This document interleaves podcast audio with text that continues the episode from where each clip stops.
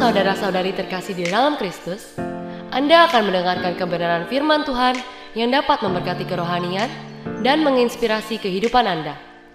Dari GBI House of Prayer, selamat mendengarkan.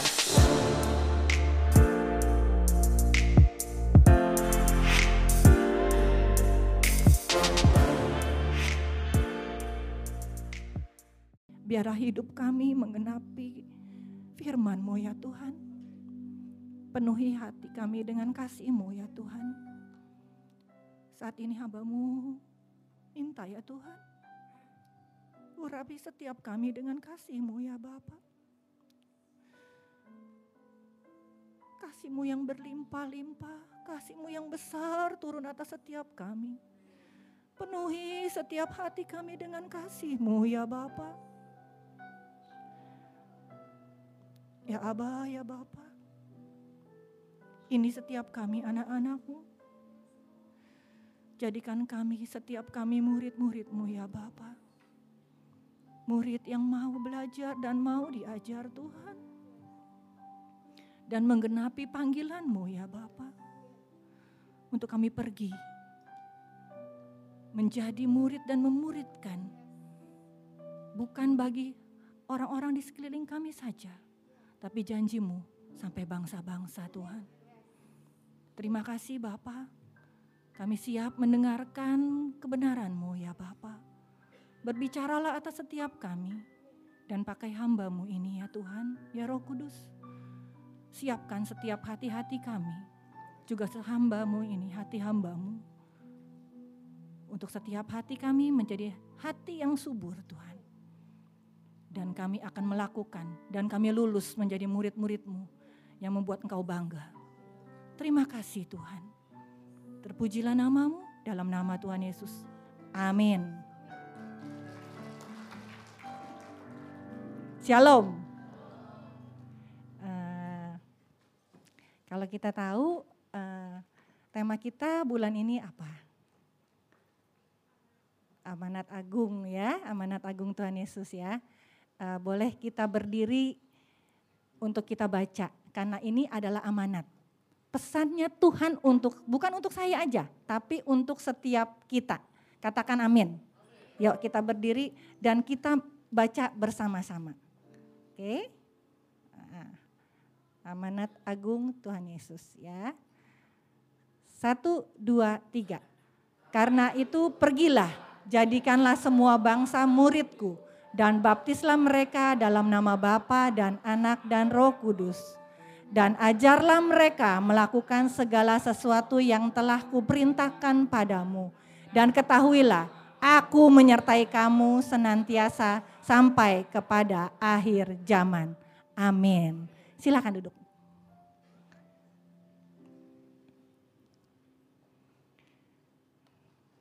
Yesus inginnya apa sih? murid ya, bukan pengikut. Kadang-kadang kita bilang gini nih, saya beragama Kristen nih, saya beragama Kristen. Kalau kita beragama Kristen, bukan otomatis kita jadi murid loh.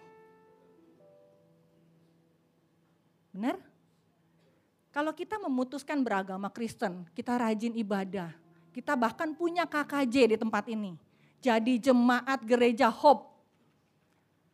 Pertanyaannya, apakah kita murid? Belum tentu. Belum tentu, benar nggak? Ya, ternyata waktu kita memutuskan untuk percaya, itu tidak berarti kita langsung menjadi murid. Ada seorang uh, hamba Tuhan namanya Kyle Idleman, dia menulis buku, satu bukunya namanya Not a Fan. Yesus tidak pernah tertarik untuk memiliki penggemar yang saya prihatinkan adalah ada banyak gereja di dunia maupun di Indonesia yang telah berubah dari altar menjadi stadion. Dan dalam setiap minggu banyak penggemar memasuki stadion. Mereka bersorak bagi Tuhan, namun tidak benar-benar berminat mengikuti Dia. Jadi, ancaman gereja hari ini adalah banyaknya gerombolan penggemar yang menyebut diri dia mereka Kristen, namun tidak benar-benar berminat mengikuti Tuhan. Nah, dia bicara seperti itu. Ternyata waktu kita memutuskan untuk jadi murid, itu uh, contohnya gini nih, contohnya gini, waktu kita nih masih bayi, masih bayi nih ya, terus bertumbuh, bertumbuh, bertumbuh, akhirnya kita harus masuk masa sekolah, bener nggak? Apakah kita terus mau jadi bayi terus? Tidak. Kita memutuskan untuk sekolah. Di sekolah itu kita dimuridkan, diajar, dimuridkan. Benar? Jadi waktu masa kanak-kanak kita penuh dengan kasih karunia tuh. Masa bayi apalagi. Bener gak ya? Kalau bayi misalnya nangis dikit, eh, langsung mami papinya langsung eh kasih susu. Nangis dikit langsung diperiksa popoknya. Ngompol gak nih ya? Pup gak nih ya? Bener gak ya? Begitu juga kita. Pada waktu kita nih ya, waktu pertama kali kita berjumpa dengan Tuhan, kita tuh masih bayi rohani. Jadi semua ya, kita doa sebentar aja nih ya, rasanya, wuh hadirat Tuhan. Bahkan belum belum sampai di ruang ibadah nih, masih di depan aja nih kita jalan nih. Waduh kayaknya udah hadirat Tuhan udah kuat banget. Kayaknya udah pengen angis gitu, kayaknya udah nabrak kita tuh hadirat Tuhannya. Bener gak? Pertama-tama kita tuh ya jatuh cinta sama Tuhan. Bener gak ya kayak gitu ya? Kayaknya pengennya setiap hari, dari pagi, siang, malam, adanya pengennya maunya di hadirat Tuhan terus. Bener gak? Karena kenapa? Kasih Tuhan tuh berlimpah-limpah. Ya, kita doa sebentar aja. Tuhan, aduh kayaknya saya pengen ini nih. Boh, langsung jeng Tuhan kasih. Tapi kan gak bisa seperti itu aja. Kita mau gak terus jadi bayi? Ada yang di sini mau jadi bayi terus? Pasti gak ada. Semua kita mau bertumbuh. Ya, jadi untuk kita bertumbuh itu uh, pasti semuanya rindu, bener gak di sini? Siapa yang di sini mau rindu jadi murid? Angkat tangannya. Wah, semuanya. Ada yang gak ada di sini? Gak ada yang mau jadi murid? Saya mau jadi bayi aja terus deh. Ada? Gak ada. Karena kenapa? Kenapa Tuhan paksa kita? Paksa untuk jadi murid. Kenapa tuh? Kenapa? Pada waktu uh, Tuhan tahu untuk kita menjadi uh, bertumbuh, menjadi dewasa, apa yang Tuhan harapkan dari kita? Tuhan harapkan kita menjadi ahli warisnya Tuhan. Amin. Ya, siapa yang di sini mau jadi ahli warisnya Tuhan? Jadi ahli waris itu harus dewasa apa anak-anak? Dewasa. Kalau harus dewasa makanya kita harus jadi mu, murid. Kalau hari kalau mau jadi murid kita harus mau belajar, ya. Jadi gitu ya. Jadi uh, tanpa kita berjumpa dengan Tuhan, punya pengalaman pribadi dengan Tuhan, itu nggak memungkinkan kita jadi murid loh. Cinta, contohnya gini nih. Oke, saya ini uh, udah agama saya Kristen loh. Oke, agama saya Kristen. Oke, saya setiap hari ibadah di sini, setiap minggu ibadah di sini. Tapi saya nggak punya pengalaman pribadi dengan Tuhan. Pengalaman pribadi dengan Tuhan itu membuat kita kagum dengan Tuhan. Ya, benar nggak ya? Sesuatu yang kita alami bersama Tuhan, itu yang uh, membuat kita tuh bisa gila-gilaan gitu sama Tuhan. Tahu nggak? Bayangin ya, kalau kita punya pengalaman pribadi, jatuh cinta pertama kali dengan Tuhan. Jatuh cinta, itu yang membuat kita tuh, aduh, kita lakukan apa aja tuh kayaknya orang-orang bilang, gila ya, hari ini doa, besok doa, besok doa lagi, entah doa keliling, mau aja ya, apa nggak ada kerjaan misalnya kayak gitu ya. Itulah karena kita punya kecintaan dengan Tuhan. Sampai uh, kalau uh, zaman sekarang nih ya, kita tuh mau aja orang-orang pada bilang, jadi bucin lu ya. Budak cinta, saya juga baru tahu loh itu bucin apa ya. Anak saya bilangin gini, mama bucin itu budak cinta. Wah, mau nggak kita jadi budak cintanya Tuhan? Mau. Ya, karena kenapa? Kalau kita punya pengalaman, pengalaman pribadi dengan Tuhan, bagaimana rasanya Tuhan tuh begitu gila-gilaan mencintai kita. Ya. Jadi kita harus punya apa ya, sesuatu yang mendrive kita untuk jadi murid. Apa sih yang mendrive kita jadi murid? Yang mendrive kita jadi murid karena kita tahu Tuhan tuh begitu mencintai kita sehingga kita begitu mengidolakannya Tuhan. Mengidolakannya Tuhan. Mengidolakan apa? Tujuan murid apa? Menjadi keserupaan seperti Kristus. Betul kan? Jadi contohnya gini nih. Misalnya saya mengidolakan Jason deh ya, sebelah saya nih. Saya ngelihat dia nih keren banget deh. Main bass bisa, keyboard bisa, uh, eh, WL bisa, preaching bisa. Uh, apa sih yang gak bisa buat Jason? Masak pun bisa. Wih, keren banget. Ya, he's my idol. Ya, jadinya ih, waktu saya mengidolakan dia, saya tuh kayaknya pengen kayak dia. Bener gak ya? Bener gak ya? Itu bukan penggemar loh. Kalau penggemar cuma, hei sorak-sorak, ya, ya, ya, ya, ya, ya, ya, ya. Tapi kalau kita idolakan, kita pengen belajar dari dia. Bener gak?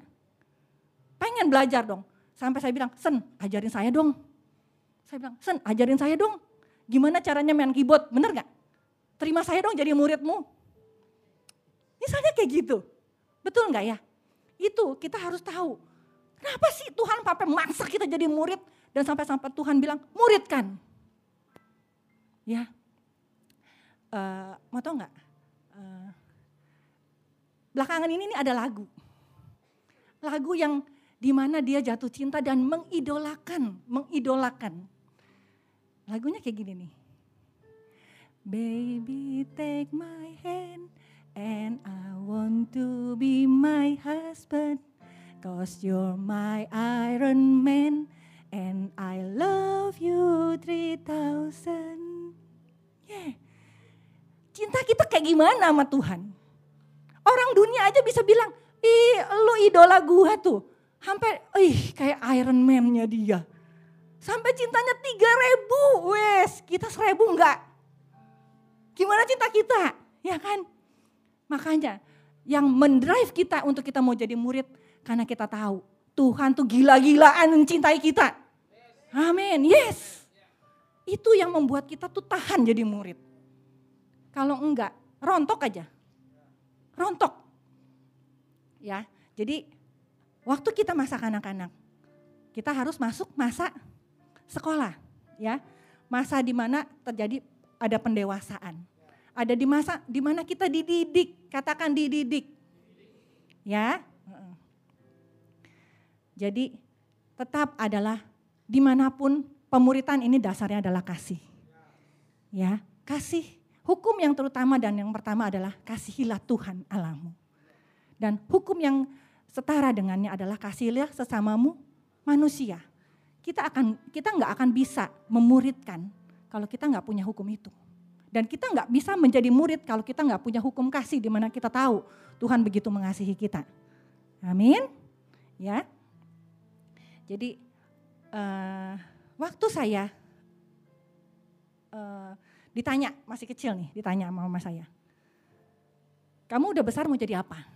Saya bilang, saya mau jadi dokter. Apa yang apa yang membuat saya pengen jadi dokter?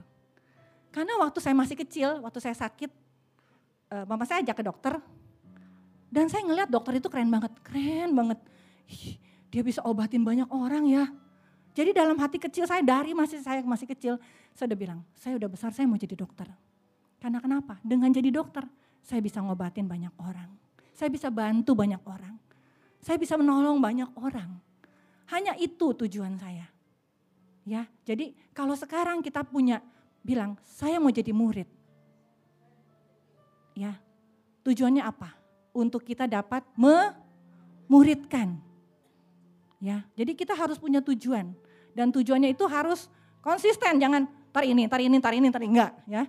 Tetap jadi murid sampai akhir. Amin. Amin ya. Oke.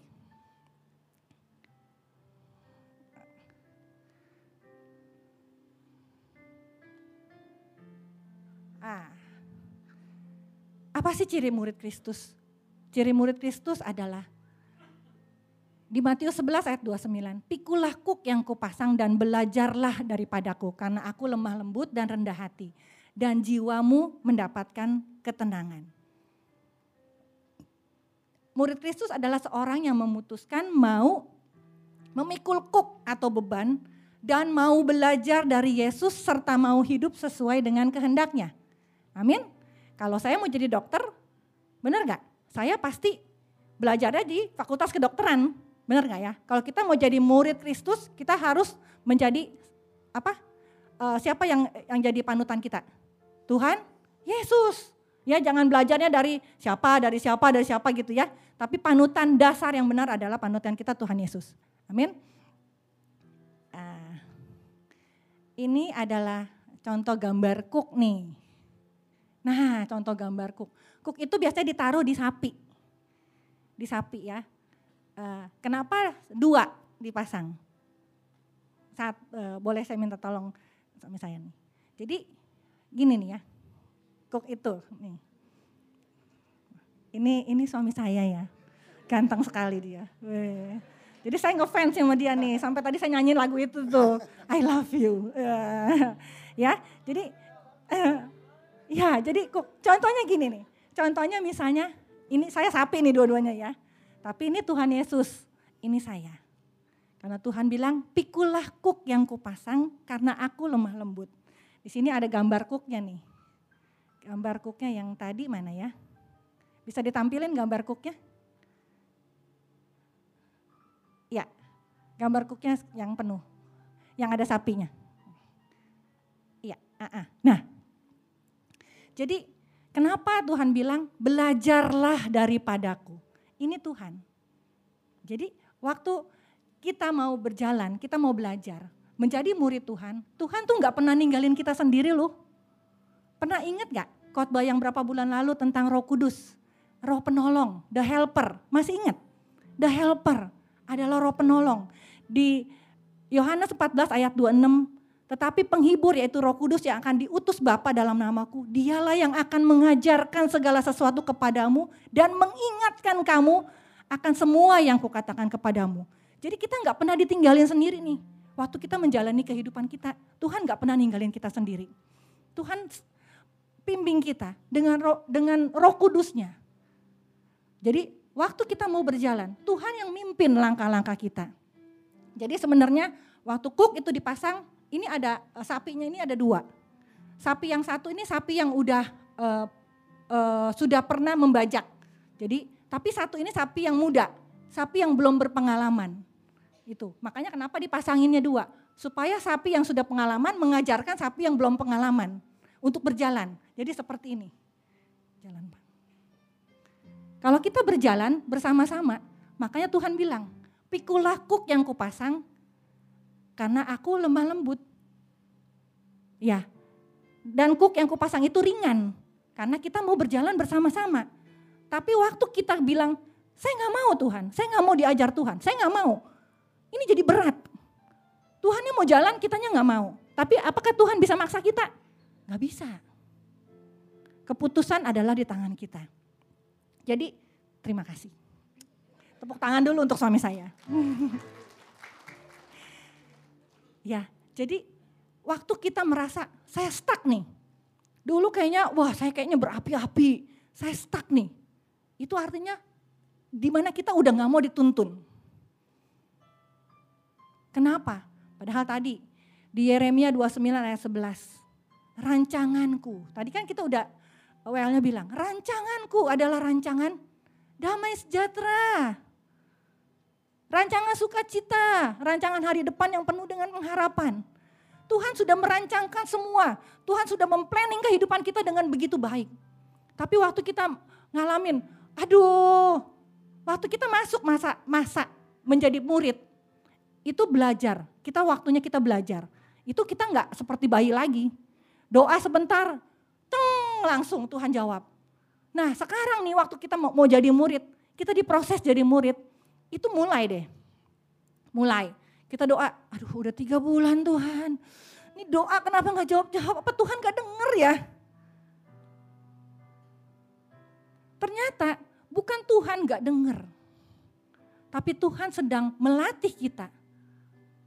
Dia menuntun kita untuk melewati setiap step-step untuk kita belajar. Sampai akhirnya kita lulus jadi murid. Amin. Ya. Nah baru masuk nih kita nih. Cepat amat ya waktunya ya. Ini belum mulai nih. baru masuk nilai-nilai ya. Waduh cepat sekali nih. Saya mesti kebut sebentar. Ya, di Matius 11 ayat 29 sampai 30. Sebab kuk yang kupasang itu enak dan bebanku pun ringan. Tadi kita udah lihat ya, kalau kita berjalan bersama, walaupun beban sebesar apa pun, tapi kalau kita laluin bersama Tuhan, itu lebih ringan. Tapi kenapa beban itu berat? Karena kita melepaskan Tuhan. Kita melepaskan Tuhan dan kita jalan sendiri. Sehingga bebannya itu jadi berat. Permasalahan apa pun dalam kehidupan kita. Waktu kita bilang, udah Tuhan, kayaknya udah nih. Udah stop Tuhan. Waktunya time limitnya udah habis Tuhan kita memberi time limit kepada Tuhan. Udah Tuhan, kalau kalau Sabtu ini Tuhan gak jawab, udah deh, saya gak ikut Tuhan lagi. Padahal Tuhan ada gak bersama kita? Ada. Tuhan sedang ajar kita, tapi kita yang melepaskan Tuhan. Waktu kita melepaskan Tuhan, sehingga beban itu jadi berat. Ya, uh, saya harus cepat. Nah, kita belajar dari uh, Yesus. Karena dia lemah lembut. Karena aku lemah lembut dan rendah hati, jiwamu akan mendapatkan ketenangan. Amin. Nih kalau yang lembut tuh ya, yang mudah dibentuk, bener gak ya? Nah kalau yang keras tuh ulekan lagi. Waduh ulekan ya situ ya. Ada batu. Oh iya ya ini lembut nih ya. Nah ini yang keras nih. Ya, nih Filipi 2 ayat 8. Artinya lemah lembut apa sih? Dan dalam keadaan sebagai manusia ia merendahkan dirinya dan taat sampai mati. Artinya lemah lembut adalah taat. Lemah lembut itu identik dengan ketaatan. Uh, gini, pada waktu pertama kali mujizat yang Tuhan lakukan di Kana. Masih ingat? Masih ingat yang air dirubah menjadi anggur? Ya. Waktu itu Tuhan Yesus itu belum viral. Belum viral. Jadinya nggak ada yang pernah tahu reputasinya Tuhan Yesus. Bener nggak? Ya kan itu mujizat pertama. Jadi dia belum viral tuh. Jadi kalau kita lihat nih, wah ada ada orang ini nih nih. Biasanya kalau sekarang viral ya. Ada yang melakukan mujizat viral langsung. Semua orang tahu. Media, medsos semua tahu. Bener nggak?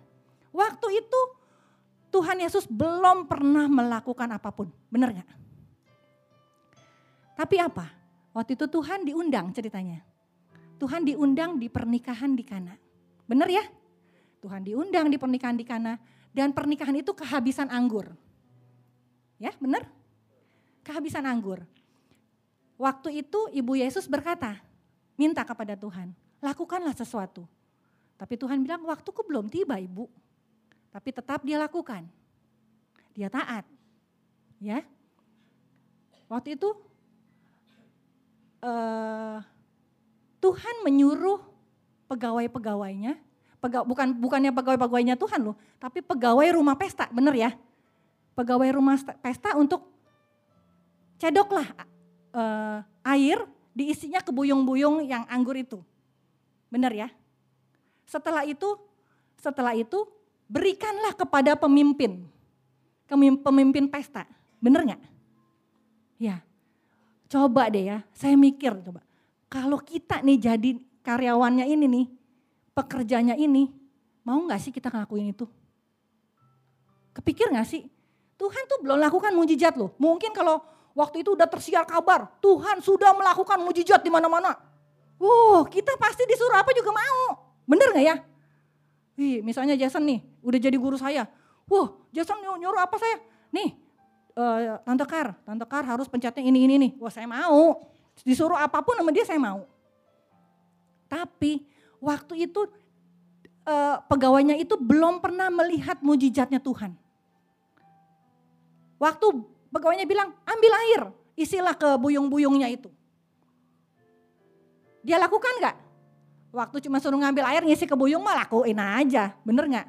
Nating tulus. Ya gue disuruh ya gue jalan aja deh, ya udah. Tapi itu udah satu bukti loh. Kok dia mau ya? Saya kepikir, kok dia mau ya? Karyawannya bukan bener gak ya? Kenal enggak gitu kan ya? Kok mau ya? Bener gak ya? Nah, waktu uh, karyawan ini disuruh lagi pegawainya ya. Nah sekarang bawa cedoklah itu dan bawalah ke pemimpin pesta. Nah itu tuh yang bagi saya tuh yang keren banget. Kenapa? Melakukan hal yang dia udah tahu nih air isinya nih. Bukan anggur nih. Aduh ini bos gue yang gue mesti kasih nih. Kalau bos gue tahu ini isinya air. Waduh abis deh, bakal dipecat bener gak? Kebayang gak sih? Itulah, itu namanya taat. Apa pun yang Tuhan perintahkan, waktu Tuhan mulai memimpin hidup kita. Kita mau gak sih taat? Walaupun kayaknya mustahil. Kadang-kadang kita sering dengar nih ya, di pernikahan-pernikahan bilang, ayat di ayat di kana ini biasanya untuk pernikahan. Sering banget. Undang Yesus. Undang Yesus. Bener gak ya? Tapi apakah jaminan kalau kita undang Yesus, rumah tangga kita menjadi rumah tangga yang harmonis? Kalau sebatas undang Yesus, kita bisa undang Yesus dalam hidup kita. Tapi apakah kita mau dipimpin sama Tuhan? That's it. Bener gak ya? Rumah tangga Kristen banyak kok yang hancur. Bener gak? Tapi maukah rumah tangga itu dipimpin sama Tuhan? Itu yang jadi kuncinya. Pada saat kita menyerahkan seluruh keberadaan rumah tangga kita di dalam tangannya Tuhan. Bila Tuhan berkata, istri tunduk kepada suamimu, tunduk. Tapi suami saya begini, tunduk aja, tunduk aja. Enak nggak? Nggak enak. Tuh, tapi tunduk aja tunduk. Suami kasihi istrimu. Firman Tuhan yang berkata seperti itu. Misalnya istrinya bawelnya minta ampun, ngeselinnya minta ampun. Tapi tetap harus dikasihi. Itulah perintah Tuhan. Jadi ketaatan itu Bukan sebatas kita undang Tuhan dalam hidup kita. Tapi perlu dibuktikan dengan ketaatan. Katakan ketaatan. Ya, mau nggak hidup kita dipimpin sama Tuhan? Mau nggak waktu firman Tuhan berkata, ampuni. Aduh Tuhan, dia udah, aduh udah udah ngapain saya udah udahlah. Saya udah nggak mau ampunin. Tapi waktu Tuhan bilang ampunin, mau nggak kita? Ya, jadi ketaatan, katakan ketaatan. Lemah lembut artinya taat. Menjadi seorang murid dibutuhkan ketaatan. Tanpa ketaatan kita nggak lulus jadi murid, bener nggak? Ya, oke. Kita masuk. Ya. Matius 26 ayat 39. Maka ia maju sedikit lalu sujud berkata, Ya Bapa, jikalau sekiranya mungkin biarlah cawan ini berlalu daripadaku. Tetapi janganlah seperti yang ku kehendaki, melainkan seperti yang engkau kehendaki. Tuhan aja berkata, bukan seperti yang aku mau, tapi seperti yang engkau mau. Ya, oke. Bagaimana, mau nggak kita dipimpin sama Tuhan? Mau nggak kita taat sama Tuhan? Ya, dalam bilangan 12 ayat yang ketiga. Ya. Adapun Musa seorang yang sangat lembut hatinya dari setiap manusia yang di atas muka bumi ini. Kita belajar dari Musa. Waktu zamannya Musa ini, mau tau nggak ya? Tuhan sendiri yang mimpin loh bangsa Israel itu. Berapa orang yang mimpin? Berapa banyak orang yang keluar keluar dari Mesir? Berapa? Taruh deh ya berapa juta gitu ya. Hah? Iya, berapa Pak? Ya, sekian juta. Musa yang pimpin. Kenapa Tuhan bilang, Musa itu seorang yang sangat lembut hatinya. Melebihi manusia di muka bumi ini. Ketaatannya Musa itu luar biasa loh. Dia suruh ngadep bulak-balik ngadep Firaun. Bener gak ya? Menghadapi menghadapi semua apa uh, bangsanya yang demikian ngomel-ngomel mulu, menggerutu mulu. Aduh dia sabarnya minta ampun. Kalau saya mah saya udah ih citak-citakin tuh hatu-hatu. Bener gak ya? Tapi hasil akhirnya apa? Ada yang tahu siapa yang masuk ke tanah kanaan? Siapa yang masuk? Berapa orang yang masuk tanah perjanjian? Berapa orang? Dua. Jadi untuk ngikut Yesus itu mudah apa gampang? Jadi untuk ngikut Yesus itu perlu disiplin diri, perlu ketaatan. Yang masuk berapa orang? Dua. Inilah orang-orang yang mau taat. Oke. Kenapa? Dia mencontoh Musa. Yang masuk salah satunya adalah Yosua. Penggantinya Musa. Saya sempat mikir, kenapa waktu itu enggak Yosua aja yang mimpin bukan Musa ya? Saya sempat kepikiran gitu, kenapa Tuhan? Kenapa bukan Yosua aja yang mimpin? Kalau Yosua yang mimpin waktu itu habis sudah. Bangsanya habis sudah. Karena Yosua waktu itu masuk tanah perjanjian, dia harus berperang kan. Yosua itu orang yang berperang, menang-menangin daerah-daerahnya. Kalau sifatnya kayak Yosua, itu Tuhan tuh selalu menempatkan uh, orang yang di atas kita tuh, orang yang memimpin kita tuh pasti tepat. Pasti tepat. Kenapa? Kenapa Musa yang disuruh? Bukannya Yosua. Saya sempat kepikir kayak gitu. Kalau Yosua yang mimpin, habis saja tuh bangsa. Bunuh, habis. Karena dia tipenya tipe yang menduduki, menduduki tanah. Musa ini lembut. Jadi saya belajar, siapa pun yang Tuhan taruh di atas kita, otoritas kita untuk memimpin kita, kita harus taat. Karena kenapa? Karena mereka adalah orang-orang yang dipilih Tuhan. Siapa pun itu, mungkin suami, orang tua, gembala, siapa? Leader, siapa? Bos mungkin. Mereka lah orang-orang yang Tuhan tetapkan, Tuhan taruh dan gak pernah salah. Gak pernah salah. Kalau kita bilang, laki gue kayak begini nih, pasti salah Tuhan. Pasti salah, tuker aja, tuker. Bisa nggak tukar? Boleh nggak tukar? Boleh nggak? Nggak boleh, ya jangan, jangan main tukar tambah, nggak boleh. Iya, atau saya punya suami Tuhan, nggak nyukupin banget Tuhan. Bisanya minta doang, sediain sarapan, sediain makan siang, makan malam, duit nggak gablak. Tukar aja tukar. Gak boleh ya, gak boleh ya. Jadi tetap Siapa pun otoritas yang Tuhan tempatkan di atas kita enggak pernah salah. Katakan enggak pernah salah. Ya, jadi kita harus taat. Oke? Ya, kuncinya yang pertama adalah taat. Uh, yang kedua, ya,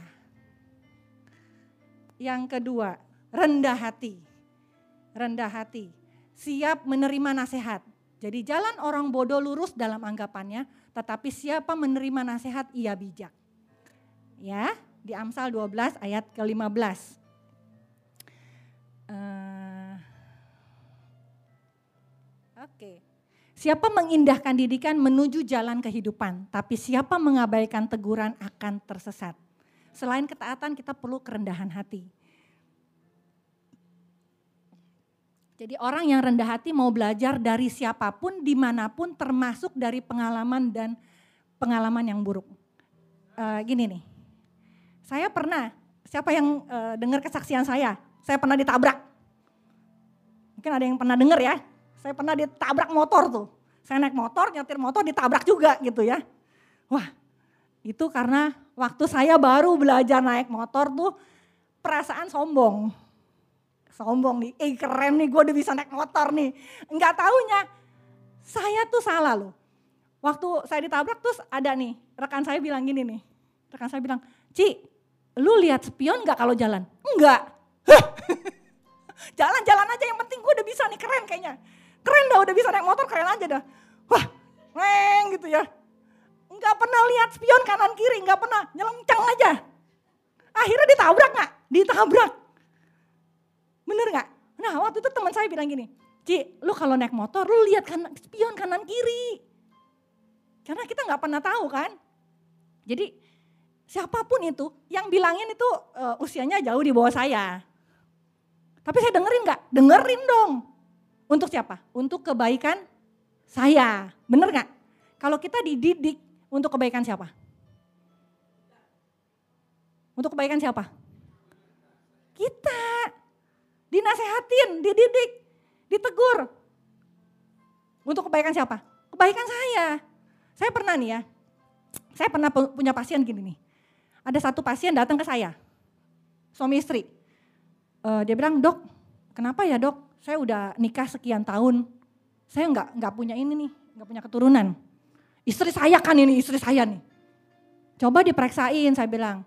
Kamu jangan tiap kali istri-istri mulu gitu ya. Istri, ternyata diperiksa, cek istrinya sehat. Berarti bapaknya yang mesti diperiksa. Coba di dicek deh spermanya. Waktu dicek sperma dia datang ke saya tanpa istrinya. Terus dia bilang, dok ini hasilnya. Terus saya bilang, wah kok spermanya udah bentuknya tidak beraturan, bentuknya cacat, jumlahnya juga ini. Terus uh, bapaknya ini bilang gini, iya uh, karena dokternya yang periksa ini bilang, bapak sperma bapak ini rusak semua karena terinfeksi. Bapak dulu suka ini ya, suka jajan atau suka apa gitu ya. Ini nih, kadang-kadang orang tua kan suka bilang gini ya, ayo ya bergaul yang benar, jaga kekudusan, bener gak? Bener gak? Iya, sekarang spermanya rusak, nyesel gak? Nyesel, bisa punya keturunan gak? Mujizat aja sih. Kita cuma ngarepin mujizat aja. Waktu kita ya, uh, dibilangin gitu ya, dinasehatin, mau gak sih kita denger? Kadang-kadang nih ya ngomongin sama anak-anak nih kadang-kadang, apalagi anak zaman sekarang, zaman now ini. Rada perlu, perlu apa ya? Perlu doa. perlu Tuhan tolong. Karena mereka bilang, Iya mama, udah tahu mama. Mereka hanya tahu sebatas tahu. Tapi biasanya kalau yang bilangin, mereka punya pengalaman, bener nggak? Kalau kita bilangin karena kita, saya udah pernah punya pengalaman. Jadi saya nasehatin, ayo bergaulah, jaga kekudusan kamu. Jangan main-main dengan seks, jangan main-main dengan dosa. Karena untuk apa? Percuma dong, nanti nikah, maunya punya anak, ternyata nggak bisa. Siapa yang nyesel? Nyesel siapa? Sendiri kan? Bener nggak? Iya, jadi kalau kita nih dididik nih, kita perlu kerendahan hati. Untuk siapa pun yang ngomongin kita, yang bilangin kita, kita terima. Ya, saya aja dibilangin nih. Saya yang, yang bilangin saya tuh anak saya. Anak saya bilang gini, mah belajar mah. Mama punya handphone belajar cara nggundainnya. Jangan dikit-dikit jawabnya, via via via, nggak tahu nih via nih, bikinin deh mama, apa kek, Instagram kek, apa kek bikinin deh. Saya tiap kali gitu. Dulu aja ngecas handphone, saya nggak tahu. Aduh Tuhan ampuni saya. Karena kenapa? Saya punya handphone nih ya, itu mau tau nggak? Itu handphone saya paling ajaib. Pagi full baterainya, malam habis pagi full aja. Karena ada siapa? Ada malaikat Tuhan. Jadi kalau malam nih, Pak, handphonenya habis baterainya. Saya langsung kasih suami saya. Pagi-pagi udah ngisi sendiri. Nah begitu nggak ada suami saya, saya kalang abut. Wah gimana nih cara ngasih handphone? Casannya di mana saya nggak tahu. Ya, jadi gitu. Siapa pun yang bilangin kita dengerin. Karena itu untuk kebaikan kita sendiri.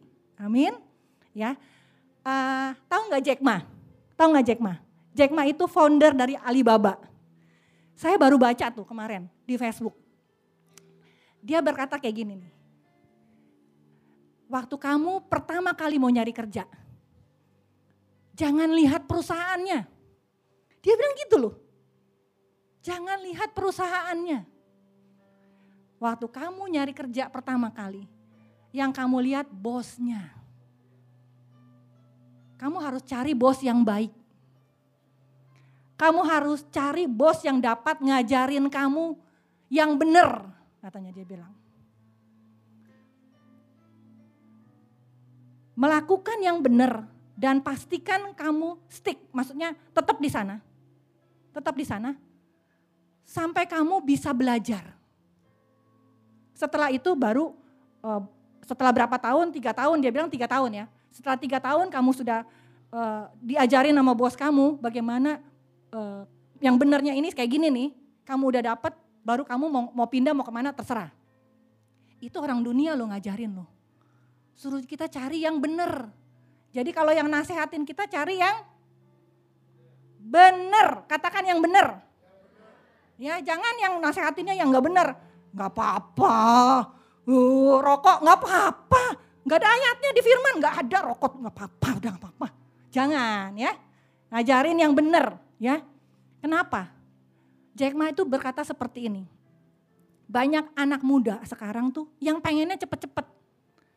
Baru masuk kerja nih. Hah udah tahu nih kayaknya udah tahu nih. Udah pindah lagi.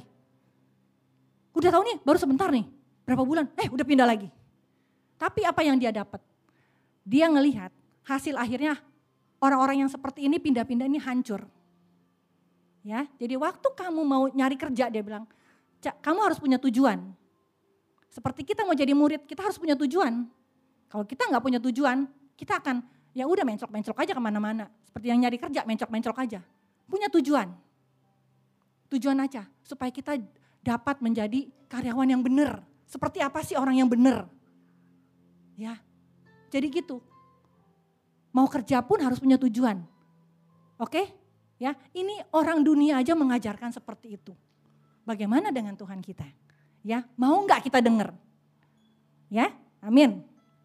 Ya. Uh, nah, yang ketiga, lapar dan haus akan kebenaran. Di Filipi 2 ayat yang kelima. Hendaklah kamu dalam hidupmu bersama menaruh pikiran dan perasaan yang terdapat dalam Kristus Yesus. Selain kita taat, kerendahan hati, kita harus punya pikiran Kristus.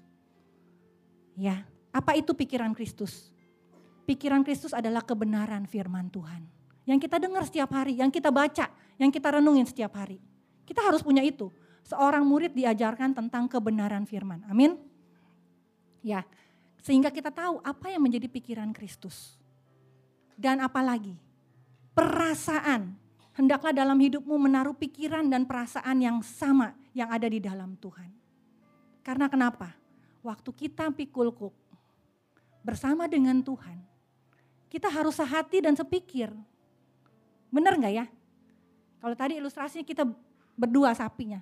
Kalau kita nggak punya pikiran Kristus, kita pasti akan maunya pikiran dunia, benar nggak? Kalau kita taruh pikiran Kristus, kita akan bisa berjalan bersama. Seperti tadi, yang dipikul kuk. Sehingga kuk yang kupasang itu ringan. Kenapa kita perlu perasaannya Kristus? Supaya kita tahu isi hatinya Tuhan. Kalau kita tahu isi hatinya Tuhan untuk jiwa-jiwa. Untuk supaya kita lulus jadi murid dan kita bisa memuridkan. Amin. Ya, sini Yesus berkata, Akulah roti hidup. Barang siapa datang kepadaku, ia nggak akan lapar lagi. Dan barang siapa percaya kepadaku, ia tidak akan haus lagi. Jadi lawan dari teachable apa? Lawan dari uh, ini apa? Yuk kita lihat yuk. Ah, udah merasa pinter. Gue udah tahu nih kebenaran. Udah pinter dah. Nggak mau dibilangin, nggak mau diajarin, ngeremehin ya cenderung nggak mau ditegur, dikasih masukan, gue udah tahu, ya nggak mau dikasih nasihat. Jadi kesimpulannya adalah saya undang para pemusik untuk naik. Ciri murid.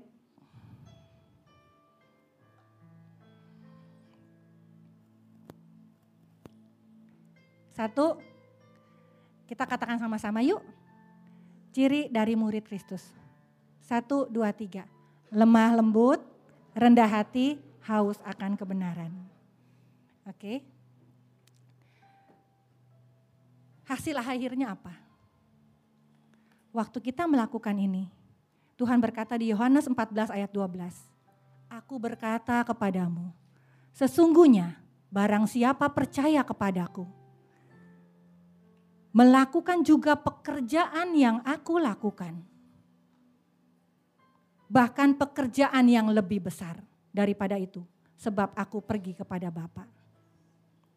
Kemarin uh, ibadah umas di tempat ini, hamba Tuhannya Pak Anton. Pak Anton bilang begini,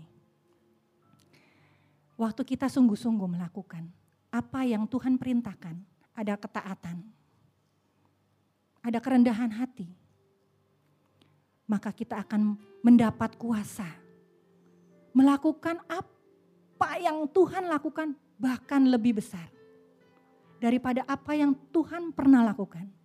Kalau dulu Tuhan bilang berkata, dia menyembuhkan orang sakit. Orang sakit sembuh. Kalau Tuhan berkata dalam firman-Nya, kita akan melakukan pekerjaan yang lebih besar. Percayakah saudara? Percayakah? Percayalah, itu untuk setiap kita. Kuasanya sama, bahkan Tuhan akan lipat gandakan kuasanya. Contohnya Elia. Elia punya murid Elisa, benar? Elisa ini bujangnya sebetulnya, bujangnya Elia. Tapi Elisa ini apa ya? Punya kedekatan dengan Tuhan. Punya kedekatan dengan tuannya. Sehingga dia memanggil Elia itu Bapak. Karena kenapa? Dia merasa dekat. Apakah kita merasa dekat sama Tuhan? Merasakan perasaannya Tuhan. Perasaannya Tuhan menjadikan semua bangsa muridku. Dan membaptis mereka. Apakah kita punya perasaannya Tuhan? Waktu kita menangkap apa yang menjadi isi hatinya Tuhan. Perasaannya Tuhan. Apa yang didapat Elisa? Pengurapan dua kali lipat. Amin. Ayo saat ini miliki kerinduan yang lebih lagi. Percayalah kuasa yang Tuhan berikan itu lebih daripada apa yang pernah Tuhan lakukan. Kalau kemarin Pak Anton kesaksian, kalau ada orang nih ya kesurupan, jangan takut, jangan panggil hamba Tuhan katanya. Tapi kuasa yang ada di dalam kita lebih besar. Ya, percayalah. Kuasa yang Tuhan berikan sama. Setiap kita sama, nggak ada yang terkuat kecuali. Tapi apakah kita mau taat? Apakah kita mau dididik? Apakah kita mau rendah hati? Itu yang menjadi pertanyaannya. Ya, saya berdoa biarlah setiap kita lulus menjadi murid-muridnya Tuhan. Amin. Anda telah mendengarkan sharing firman Tuhan yang disampaikan oleh hambanya. Dapatkan rekaman ibadah melalui website hope.church/sermon. Tuhan Yesus memberkati.